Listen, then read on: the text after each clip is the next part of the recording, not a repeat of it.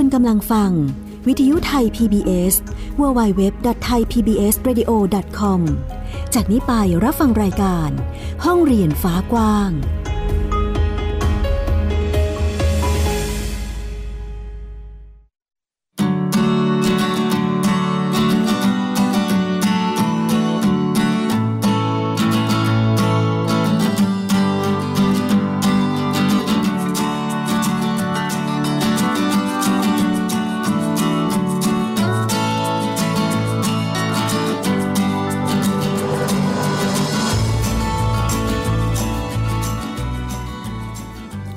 วัสดีค่ะคุณผู้ฟังต้อนรับคุณผู้ฟังทุกท่านนะคะ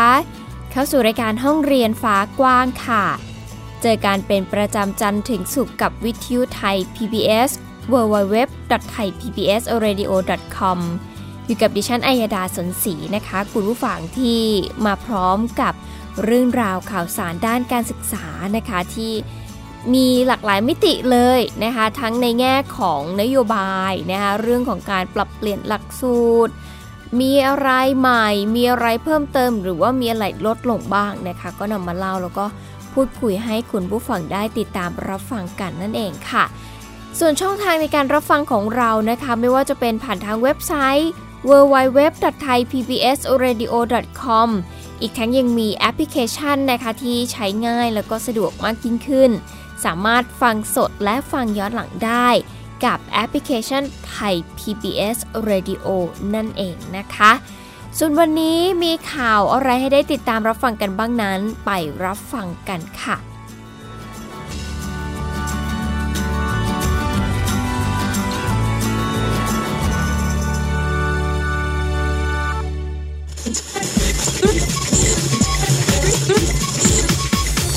This is Thai PBS Radio Bangkok Thailand หลังจากที่มีกระแสข่าวว่าทางกระทรวงศึกษาธิการจะมีการยกเลิกหลักสูตรการเรียนการสอน English โปรแกรมนะคะคุณผู้ฟังแล้วก็ Mini English โปรแกรมนะคะก็ทำให้มีเสียงวิพากษ์วิจารณ์จากเหล่าบรรดาผู้ปกครองคุณพ่อคุณแม่นะคะที่ส่งบุตรหลานเนี่ยไปเรียนในหลักสูตรต่างๆ เหล่านี้ แต่ว่าตอนนี้ก็มีคำยืนยันจากทางรัฐมนตรีว่าการกระทรวงศึกษาธิการแล้วนะคะว่า ไม่ได้มีการยกเลิกทั้งสองหลักสูตรค่ะ ซึ่งรัฐมนตรีศึกษาธิการนะคะคุณผู้ฟังก็บอกว่าไม่มีการยกเลิกนะ เรื่องนี้เป็นเพียงแค่ข้อเสนอของทางคณะอนุกรรมการ ปรับปรุงหลักสูตร แล้วก็ถ้าหากมีการเปลี่ยนแปลงใด ๆ เนี่ยก็ต้องมีการประกาศมาจากทางสพทก่อนนั่นเองค่ะ นายแพทย์ธีรเกียรติเจริญเศรษฐศิลป์รัฐมนตรีว่าการกระทรวงศึกษาธิการนะคะ ก็พูดถึงความสับสนนี้นะคะ คุณผู้ฟังที่พ่อแม่ผู้ปกครองนะคะ กังวลว่า เอ๊จะปิดหลักสูตรนี้ไปจริงหรือเปล่านะคะ ก็บอกว่าตอนนี้อย่างที่บอกไปไม่ได้มีการยกเลิกนะคะ ซึ่งหลักสูตร English Program หรือว่า EP เนี่ยเป็นหลักสูตรการศึกษาขั้นพื้นฐานนะคะที่ มีการจัดการเรียนการสอนเป็นภาษาอังกฤษ ยกเว้นวิชาภาษาไทย แล้วก็มีหลักสูตร Mini English Program นะคะหรือว่า MEP ที่สอนภาษาอังกฤษบางรายวิชานะคะ ซึ่งใช้ในสถานศึกษากว่า 400 แห่งนะคะ ก็ยังไม่มีการยกเลิกกันนะคะ หลายคนยังคงกังวลกันอยู่ แต่ว่าใครที่ดูข่าวก็น่าจะเห็นแล้วละว่า ยังไม่ได้มีการยกเลิกนะ และถ้าหากมีการเปลี่ยนแปลงใด ๆ ก็จะต้องเป็นการประกาศจากสำนักงงานการศึกษาขั้นพื้นฐาน หรือว่า สพทนั่นเองค่ะ ซึ่งบอร์ดการศึกษาขั้นพื้นฐานหรือว่ากพทเนี่ยไม่สามารถเป็นผู้ยกเลิกได้ แล้วก็การยกเลิกก็ไม่สามารถทำได้ทันที ทุกอย่างเนี่ยมีกระบวนการมีขั้นตอนนะคะ ถ้าหากจะทำระบบใหม่ก็ต้องมีการวางแผนให้ชัดเจน พิจารณาจำนวนครูผู้สอน ครูต่างชาติว่ามีเพียงพอหรือไม่อย่างไรบ้างเนาะ ความจับสนที่เกิดขึ้นเนี่ยก็เป็นเพราะว่าทางกพทนะคะกลุ่มผู้ฟังเขามีการหารือกันเกี่ยวกับเรื่องของการปรับปรุงหลักสูตร English โปรแกรมแล้วก็หลักสูตร Mini English โปรแกรมนะคะ ซึ่งก็มีข้อเสนอจากทางคณะอนุกรรมการพัฒนาหลักสูตร เพื่อพัฒนาการเรียนการสอนตามโครงการพัฒนาประเทศไทย เป็นศูนย์กลางการศึกษาในภูมิภาค หรือว่า education hub นั่นเอง โดยมีการเสนอปรับเป็น 3 หลักสูตรค่ะก็คือ 1 เลย หลักสูตรภาษาอังกฤษนานาชาติหรือว่า IP โดยใช้หลักสูตรที่มาจากต่างประเทศนะคะมาจัดการเรียนการสอนโดยครูเจ้าของภาษา หรือว่าครูที่มีคุณสมบัติตามที่มีการกำหนดเอาไว้ 2 ก็คือหลักสูตรภาษาอังกฤษแบบเข้มข้นหรือว่า IEP โดยจะเน้นเฉพาะวิชาภาษาอังกฤษ แล้วก็จะต้องมีการจัดการเรียนการสอนภาษาอังกฤษมากกว่า 5 คาบ ต่อสัปดาห์ค่ะ และหลักสูตรที่ 3 ก็คือหลักสูตรยกระดับภาษาอังกฤษสำหรับทุกโรงเรียนหรือว่า GEP ที่เด็กเนี่ยจะต้องได้รับภาษาอังกฤษอย่างครบทุกทักษะเลยตั้งแต่ เล็กๆนะคะ เน้นการสอนให้สื่อสารได้นั่นเอง นี่คือข้อเสนอที่มีการอยากจะให้ปรับเป็น 3 หลักสูตรนั่นเองนะคะกลุ่มผู้ฟังก็คือภาษาอังกฤษนานาชาติไปเลยนะคะ เป็นหลักสูตรที่มาจากต่างประเทศ 2 ก็คือหลักสูตรภาษาอังกฤษแบบเข้มข้น ก็เน้นวิชาภาษาอังกฤษไปนะคะ ต้องมีมากกว่า 5 คาบต่อสัปดาห์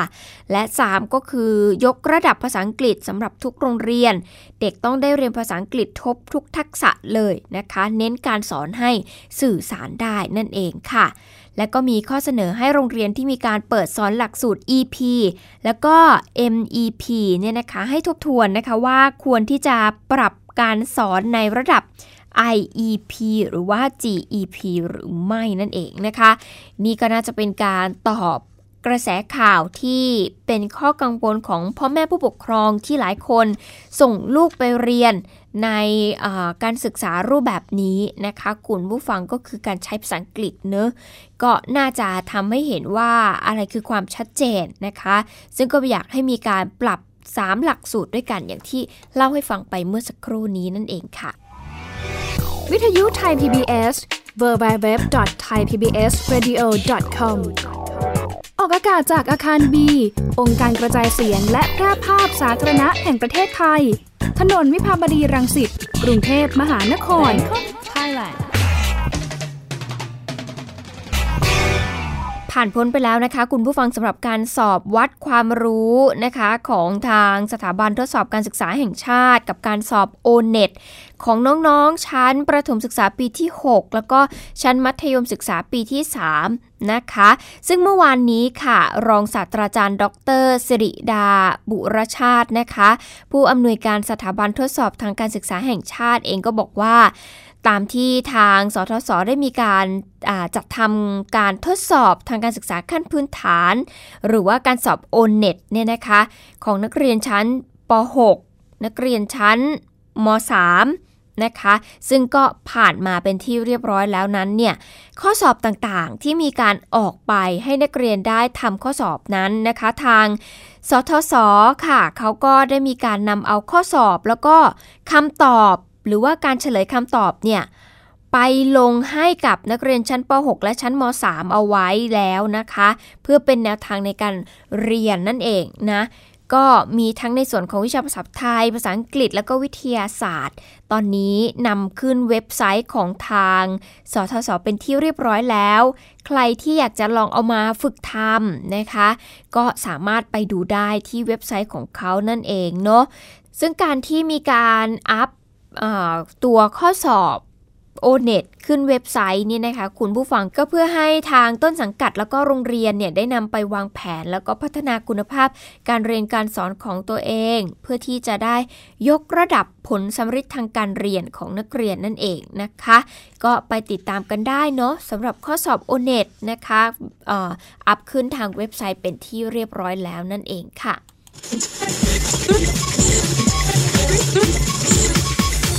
This is Thai PBS Radio Bangkok Thailand จากเมื่อสัปดาห์ที่แล้วนะคะ ก็มีโอกาสได้เล่าแล้วก็พูดคุยให้คุณผู้ฟังได้ฟังกันเนาะถึงเรื่องของพรบการศึกษาแห่งชาติ ที่โอ้จริง ๆ เนี่ย เรื่องนี้เราติดตามกันมานานแล้วเนาะกว่าจะผ่านขั้นตอนของทางสนชมีการร่าง มีการเอ่อ ยกร่างขึ้นไปนะคะเพื่อปรับปรุงนั่นเอง แต่ว่าเมื่อสัปดาห์ที่แล้วมีโอกาสได้เล่าให้ฟังว่า พรบตัวนี้เนี่ยมีคุณครูทางภาคอีสานนะคะหลายท่านเลยทีเดียวที่มองว่าพรบตัวนี้เนี่ยมีหลาย ๆ ข้อเลยทีเดียวที่ดูแล้วจะไม่ค่อยเข้าท่าสักเท่าไหร่จนเกิดเป็นแรงค้านในการที่จะยกร่างพรบการศึกษา อันนี้นะคะ ซึ่งสัปดาห์ที่แล้วอย่างที่บอกไปก็อยู่เป็นคุณครูจากพื้นที่ภาคอีสานนั่นเองนะคะ แต่สัปดาห์นี้ค่ะคุณผู้ฟังมีความคืบหน้าเข้าไปอีกนะคะ สหพันธ์ครูภาคเหนือเองเขาก็มี reaction เหมือนกันสำหรับพรบตัวนี้ เขา แต่งตัวด้วยชุดสีดำไปร่วมกันแถลงการณ์ คัดค้านร่างพรบการศึกษา ฉบับใหม่ค่ะ เนื่องจากว่าส่งผลกระทบกับวิชาชีพครู พร้อมเรียกร้องให้รัฐบาลใหม่เนี่ยเป็นผู้พิจารณา หลังจากที่ได้ฟังเสียงสะท้อนจากครูทั่วประเทศนั่นเองค่ะ คุณครูจาก 16 จังหวัดทางภาคเหนือเลยนะคะ คุณผู้ฟังที่มาร่วมแสดงบทบาทในครั้งนี้นะคะ ก็เดินทางไปร่วมประชุม สหพันธ์ครูภาคเหนือหรือว่าสคอนอที่ห้องประชุมสำนักงานส่งเสริมสวัสดิการ และสวัสดิภาพครู และบุคลากรทางการศึกษา หรือว่าสกสคที่อำเภอเมืองลำปางค่ะ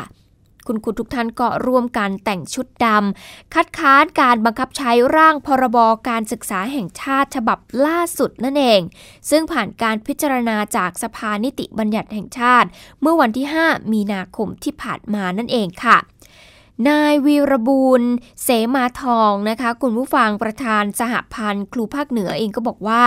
ประเด็นที่ถูกวิพากษ์วิจารณ์ของร่างพรบการศึกษาแห่งชาติฉบับนี้ก็คือ การออกใบรับรองความเป็นครู แทนการออกใบอนุญาตประกอบวิชาชีพครู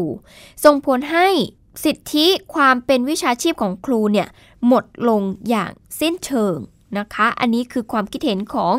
คุณวีรบูรณ์นั่นเองซึ่งเป็นประธานสาพันธ์ภาคเหนือ ซึ่งก็ค่อนข้างตรงกันกับคุณครูที่พื้นที่ภาคอีสานนะ คุณผู้ฟังที่ไม่เห็นด้วยกับข้อนี้เหมือนกันเรื่องของการออกไปอนุญาตหรือว่าการเรียกชื่อต่างๆ นั่นเองนะคะเนื่องจากว่าพรบการศึกษาแห่งชาติ พศ 2542 ที่ถูกยกเลิกไปนั้นนะคะ ได้มีการกำหนดให้ผู้ประกอบวิชาชีพทางการศึกษา เป็นวิชาชีพควบคุม มีมาตรฐานตำแหน่งวิชาชีพ และก็จรรยาบรรณวิชาชีพควบคุมการประกอบวิชาชีพ ซึ่งเป็นหลักประกันสำคัญต่อการพัฒนาการศึกษาไทย แล้วก็กำหนดให้วิชาชีพครูเนี่ยเป็นวิชาชีพชั้นสูงนั่นเอง กลุ่มครูจึงได้มีการแสดงออกเชิงสัญญลักษณ์เมื่อวันที่ 11 ค่ะ คุณผู้ฟังก็จะมีเรื่อยไปจนถึงวันที่ 23 มีนาคมเลย โดยการแต่งกายด้วยชุดดำติดริบบิ้นสีดำบนรถยนต์ รถจักรยานยนต์ แล้วก็เปลี่ยนรูปโปรไฟล์ส่วนตัว เพื่อไว้อาลัยต่อพรบที่มีการถูกยกเลิกไปนั่นเอง แล้วก็จะมีการยื่นหนังสือไปยังศูนย์ดำรงธรรมจังหวัด ศึกษาธิการจังหวัด แล้วก็สำนักงงานเขตพื้นที่การศึกษา ให้ขยายการพิจารณาร่างพรบฉบับใหม่ออก ไป จนกว่ารัฐบาลใหม่ที่มาจากการเลือกตั้ง จนเข้ามาทำหน้าที่ในการพิจารณาร่างพรบฉบับนี้ ให้ครอบคลุมในการพัฒนาคุณภาพการศึกษาอย่างรอบด้าน แล้วก็ฟังเสียงสะท้อนจากครูทั่วประเทศอีกครั้งด้วยนั่นเองนะคะ นี่คือสิ่งที่เกิดขึ้นกับสหพันธ์ครูภาคเหนือนะคะ คุณผู้ฟังที่ก็ไม่เห็นด้วยกับตัวพรบการศึกษาแห่งชาติตัวนี้เหมือนกันเลยนะคะ กับ คุณครูพื้นในพื้นที่ภาคอีสาน เดี๋ยวเราต้องรอดูต่อไปว่าจะมีอีกหลาย ๆ กลุ่มหรือเปล่าที่ออกมาคัดค้านแบบนี้ ถ้าออกมาคัดค้านการมาก ๆ เนี่ยก็เป็นไปได้นะคะ คุณผู้ฟังว่าพรบตัวนี้อาจจะมีข้อบกพร่องจริงนั่นเองนะคะ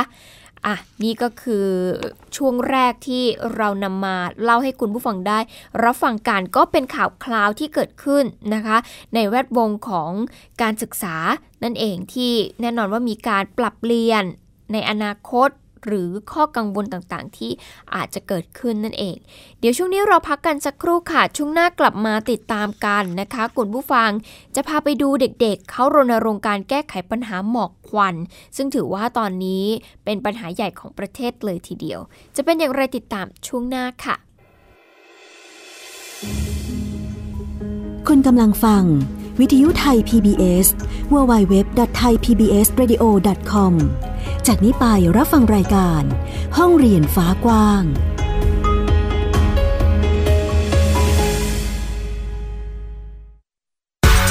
เพราะสุขภาพเป็นเรื่องที่ควรใส่ใจ เพราะความห่วงใยเป็นสิ่งที่เราจะคุยให้คุณได้ฟัง กับหนึ่งชั่วโมงที่พร้อมแบ่งปันช่วงเวลาแห่งสุขภาวะสุขภาพ กับรายการโรงหมอ ทุกวันจันทร์ถึงวันศุกร์ทาง www.thaipbsradio.com และแอปพลิเคชัน Thai PBS Radio ในสมาร์ทโฟน ระบบ Android และ iOS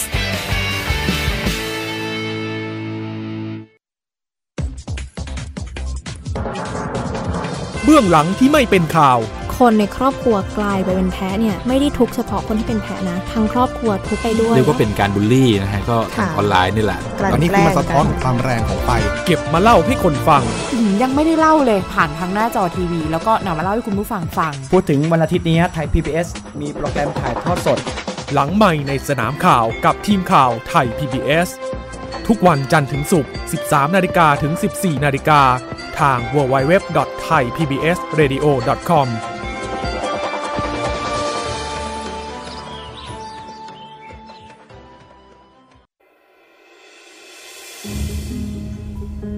กำลังฟัง วิทยุไทย PBS www.thaipbsradio.com จากนี้ไปรับฟังรายการ ห้องเรียนฟ้ากว้าง กลับเข้าสู่ช่วงที่ 2 ค่ะ คุณผู้ฟังกับรายการห้องเรียนฟ้ากว้างนะคะ ยังคงอยู่กับเรา วิทยุไทย PBS www.thaipbsradio .com นั่นเองค่ะ ในช่วงที่ 2 นี้นะคะคุณผู้ฟังเราจะมาพูดถึงเรื่องของการพัฒนาเด็กประถมวัยในเขตเมืองเนาะซึ่งกรมอนามัยกระทรวงสาธารณสุขค่ะ เขาได้ร่วมกับหน่วยงานที่เกี่ยวข้อง ขับเคลื่อนนโยบายมหัศจรรย์ 2,500 วันแรกของชีวิต เพื่อยกระดับคุณภาพชีวิตของคุณแม่แล้วก็เด็กในพื้นที่กรุงเทพมหานครนั่นเอง นายแพทย์ดนายทีวันดาค่ะ รองอธิบดีกรมอนามัยนะคะเป็นประธานเปิดการประชุม ส่งเสริมความร่วมมือขับเคลื่อนนโยบายมหัศจรรย์ 2,500 วันแรกของชีวิตที่ในพื้นที่กรุงเทพมหานครนะคะ เพื่อพัฒนาเด็กประถมวัยให้ได้รับโภชนาการที่เหมาะสม สุขภาพดี แล้วก็ได้รับการส่งเสริมพัฒนาการต่อเนื่อง สมวัยนั่นเอง โดยการแบ่งการขับเคลื่อนนโยบายเนี่ยนะคะก็จะมีการแบ่งเป็น 2 ช่วงวัยด้วยกันก็คือ 1,000 วันก็คือตั้งแต่เด็กแรกเกิดไปจนถึง 2 ปี ตามเกณฑ์ของกรมอนามัย แล้วก็ 1,500 วันเนี่ยก็คือเด็กในช่วงอายุ 3-5 ปี ตามเกณฑ์มาตรฐานสถาบันพัฒนาเด็กประถมวัย เมื่อปี 2561 นะคะ นอกจากนี้เครือข่ายที่เกี่ยวข้องทั้งสำนักอนามัย สำนักการแพทย์ สำนักพัฒนาสังคม กรุงเทพมหานคร กระทรวงการพัฒนาสังคมและความมั่นคงของมนุษย์ พร้อมกับเครือข่ายภาคประชาชนนะคะ ก็มาร่วมการขับเคลื่อน นโยบาย การดูแลเด็ก เชื่อมโยงกับการดูแลครอบครัวแล้วก็ชุมชน นอกเหนือจากการทำงานของศูนย์พัฒนาเด็กเล็กในพื้นที่กรุงเทพมหานคร ที่มีสังกัด 693 แห่ง เพื่อยกระดับคุณภาพชีวิตแล้วก็แม่และเด็กในพื้นที่กรุงเทพมหานครให้เป็นไปอย่างมีประสิทธิภาพนั่นเองค่ะนี่ก็คืออีกหนึ่งนโยบายนะคะของกรมอนามัยกระทรวงสาธารณสุขนะคะที่พยายามจะขับเคลื่อนเรื่องนี้นะคะเป็นเรื่องที่ดีเลยทีเดียวนะ ก็ไปต่อกันที่เรื่องต่อไปค่ะ คุณผู้ฟังเป็นรายงานนะคะที่เรียกได้ว่าเป็นเรื่องราวที่น่าสนใจมากเลยทีเดียว ยิ่งโดยเฉพาะตอนนี้นะคะค่าฝุ่นละอองในอากาศของเราก็เป็นพิษในบางพื้นที่นะคะ ไม่เพียงแค่ผู้ใหญ่ หรือว่าภาคประชาสังคมในพื้นที่เชียงใหม่เท่านั้นนะ คุณผู้ฟังขาที่ร่วมกันไปร้องเรียนหรือว่า พยายามที่จะไปเรียกร้องให้แก้ไขปัญหาหมอกควันแล้วก็ฝุ่นละอองขนาดเล็ก เด็กแล้วก็เยาวชนเองนะคะคุณผู้ฟังก็เป็นอีกกลุ่มหนึ่งที่ออกมาแสดงออกในเชิงสัญญลักษณ์นะคะส่งสารไปยังผู้ที่สร้างมลพิษให้ตระหนักถึงปัญหา แล้วก็ร้องขอถ้าหากมีการแก้ไขอย่างยั่งยืน จะเป็นอย่างไรไปติดตามจากรายงานค่ะ เด็กและเยาวชนจากหลายสถาบัน กำลังวาดภาพและเขียนข้อความที่จะสื่อถึงปัญหาหมอกควันที่เกิดขึ้นในจังหวัดเชียงใหม่ เพื่อสะท้อนปัญหาและสื่อสารออกไปยังสังคม เพื่อต้องการให้หน่วยงานที่เกี่ยวข้อง เร่งแก้ไขปัญหาหมอกควันที่เริ่มรุนแรงมากขึ้น จนส่งผลกระทบต่อสุขภาพทำไมเราถึงมาร่วมกิจกรรมในวันนี้ครับเพราะเพราะเพราะทำให้ทุกคนหยุดหยุดทำทำควันพิษ มันจะทำให้คนคนเป็นโรคเยอะ น้องใหม่ครับอย่างวันนี้เราทำไมถึงมาร่วมงานนี้เพราะว่าเราจะบอกคนที่เกี่ยวข้องให้หยุดทหยุดทำอะไรหยุดำทำให้หยุดสร้างมลพิษเนี่ย ใช่ค่ะ หัวหน้าศูนย์ข้อมูลการเปลี่ยนแปลงสภาพภูมิอากาศ โครงการประเทศไทยไร้หมอกควัน มหาวิทยาลัยเชียงใหม่บอกว่า ในขณะที่ผู้ใหญ่บางคน ยังไม่ตระหนักถึงปัญหาหมอกควัน วันนี้เด็กๆ จึงต้องทำหน้าที่สื่อสาร เพื่อหวังให้เกิดความเปลี่ยนแปลง และในภาวะวิกฤตหมอกควัน เด็กถือเป็นผู้ที่ได้รับผลกระทบโดยตรง เนื่องจากปอดของเด็กมีขนาดเล็กมาก จึงป่วยได้ง่าย รวมถึงอาจส่งผลกระทบต่อพัฒนาการด้วย เด็กๆ จริง ๆ ก็คือผ้าขาวนะครับนั่นคือความคิดที่บริสุทธิ์นะครับแล้วก็เป็นกลุ่มที่ได้รับผลกระทบจากเรื่องของคุณภาพอากาศเนี่ยสูงมากๆนะครับ วันนี้ในขณะที่เขารอผู้ใหญ่บางคนหรือบางกลุ่มนะครับในการขยับตัวในการที่จะร่วมกันรณรงค์เนี่ยยังเงียบๆอยู่ เด็กๆ ก็ไม่ต้องรอครับออกมาก่อนได้เลยนะครับ ว่าพวกเขาเนี่ยเรียกร้องเพื่อจะได้อากาศบริสุทธิ์หายใจ เพราะว่าเด็กๆเนี่ยมีความสัมพันธ์กับเรื่องของอการพัฒนาของสมองค่อนข้างเยอะมากนะครับ เพราะนั้นถ้าเขาไม่ได้อากาศบริสุทธิ์เนี่ยก็มีโอกาสที่จะมากระทบกับเรื่องของการพัฒนาสมองได้ครับ กิจกรรมนี้มันไม่ใช่แค่ เรานึกคิดฝันอยู่คนเดียวอะแต่มันจะบอกว่าเรา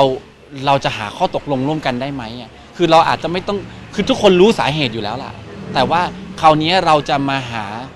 วิธีการยังไง ทุกคนจะต้องรู้ว่าเราทำอะไรได้ ส่วนไหนเราทำได้มากได้น้อยตรงไหนยังไงนะครับ เราจะต้องหาวิธีหยุดไอ้ปัญหามลพิษเนี่ยซึ่งมีผลต่อความเป็นความตายของของเราทุกคนนะกิจกรรมวันนี้เป็นการต่อยอดกิจกรรมถือธงชเลน ในช่วงสัปดาห์ก่อน โดยภาพเด็กๆ สวมหน้ากากอนามัย ถือธงออกเดินรณรงค์ตามจุดต่างๆ ทั่วเมืองเชียงใหม่ ได้รับความสนใจ และเสียงสนับสนุนจากประชาชนในวงกว้างสำหรับจดหมายและธงสัญลักษณ์ที่เด็กๆทำขึ้นในวันนี้ จะถูกส่งไปยังสื่อมวลชน หน่วยงานที่เกี่ยวข้องพักการเมือง สถานทูต และสถานกงศุลเพื่อให้รับรู้ถึงปัญหาฝุ่นควันที่ยังคงค้างคา แต่ยังไม่มีการแก้ไขจริงจัง และทวีความรุนแรงมากขึ้นทุกๆปี ปัดสิริรักษ์ไทย PBS รายงาน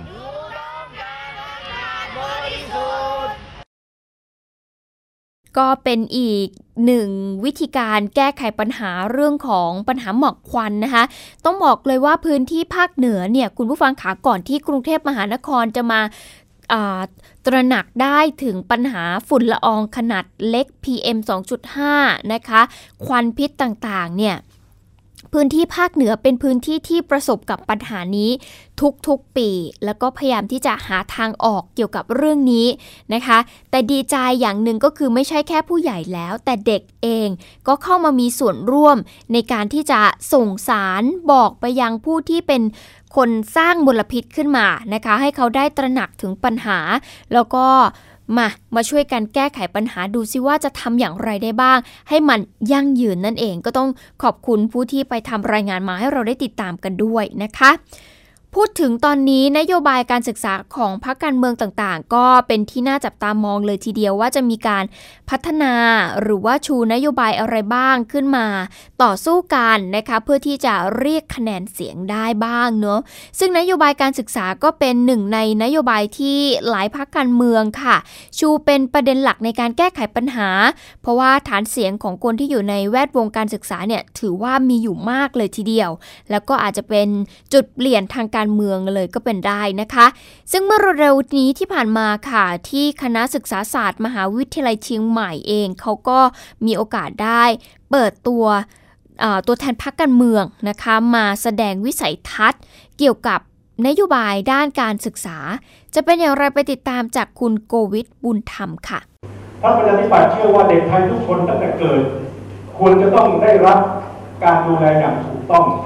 เพราะฉะนั้นพรรคประชาธิปัตย์จึงกำหนดนโยบายให้เด็กไทยทุกคนที่เกิดได้รับเงินหนึ่งแสนบาท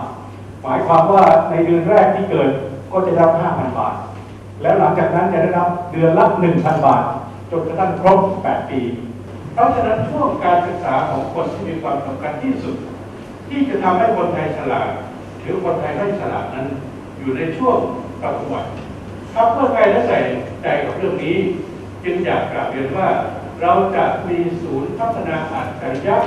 ของเด็กปฐมวัยเนี่ยประมาณ 20,000ศูนย์ทั่วประเทศเกิดปั๊บรับเงินแสนด้วยการจ่ายเบี้ยเลี้ยงเด็กอายุแรกเกิดจนถึง 8 ปีแบบทั่วหน้าของพรรคประชาธิปัตย์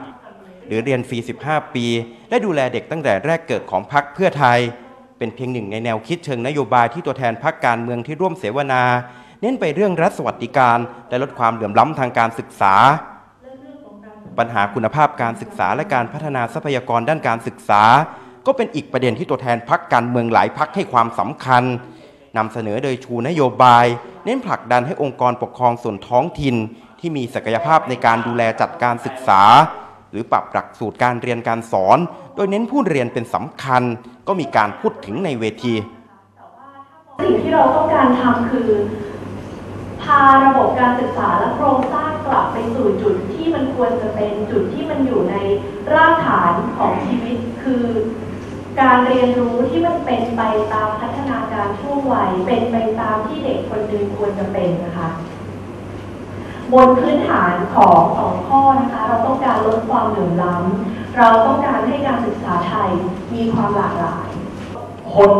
คนเมื่อก่อนเนี่ยมันเรียนหนังสือเพื่อต้องการหลุดพ้น ต้องการพัฒนา มันเรียนหนังสือจริงๆ แต่ว่าสถานการณ์นี่เป็นสถานการณ์ที่ผมคิดว่าเป็นเรื่องแตกต่างเลยนะหมายก็เป็นเรื่องที่ยากที่สุดเลยเป็นสาเหตุของของเรื่องทั้งปวงและจะเป็นมูลเหตุของความล้มเหลวของระบบศึกษาทั้งมวลมันสูญเสียความกระหายใคร่รู้หากมนุษย์สูญเสียความกระหายใคร่รู้มันไม่หิวคุณจะจัดการศึกษาดีอย่างไร มันจะกระชอกอยู่ข้างหน้าตรงนั้นเลย มันไม่ไปไหนหรอกคุณก็รู้อยู่ อาจารย์ประจำคณะศึกษาศาสตร์ มหาวิทยาลัยเชียงใหม่ มองว่าประเด็นการศึกษา ยังต้องมีการปฏิรูปหลายด้าน ทั้งในห้องเรียนและระดับโครงสร้าง โดยเรื่องเร่งด่วนสำคัญที่สุดคือความสุขในการเรียนรู้นักวิชาการคาดหวังว่าให้พรรคการเมืองเนี่ยปฏิรูปการศึกษาเรื่องอะไรบ้างเนี่ยดิฉันคิดว่าแน่นอนที่สุด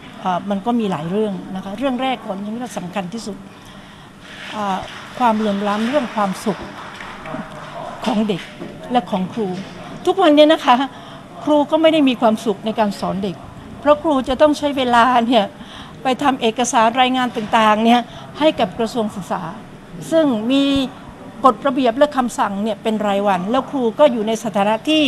ต่อรองอะไรไม่ได้ เพราะเป็นข้าราชการเขาสั่งอะไรมาก็ต้องทำถามว่าครูมีความสุขไหมครูไม่มีความสุข ครูเนี่ยมีความสุขในการจะอยู่กับเด็ก แต่ไม่ได้มีความสุขในการทำเอกสารสำหรับเวทีจุดเปลี่ยนประเทศไทย ว่าด้วยนโยบายการศึกษาของพรรคการเมือง ที่จัดขึ้นที่คณะศึกษาศาสตร์มหาวิทยาลัยเชียงใหม่ ยังมีการเปิดรับฟังเสียงสะท้อนจากนักศึกษาและนักวิชาการ สะท้อนและเสนอแนะแก้ปัญหาการศึกษาให้กับนักการเมืองด้วย โกวิทบุญธรรม ไทย PBS รายงาน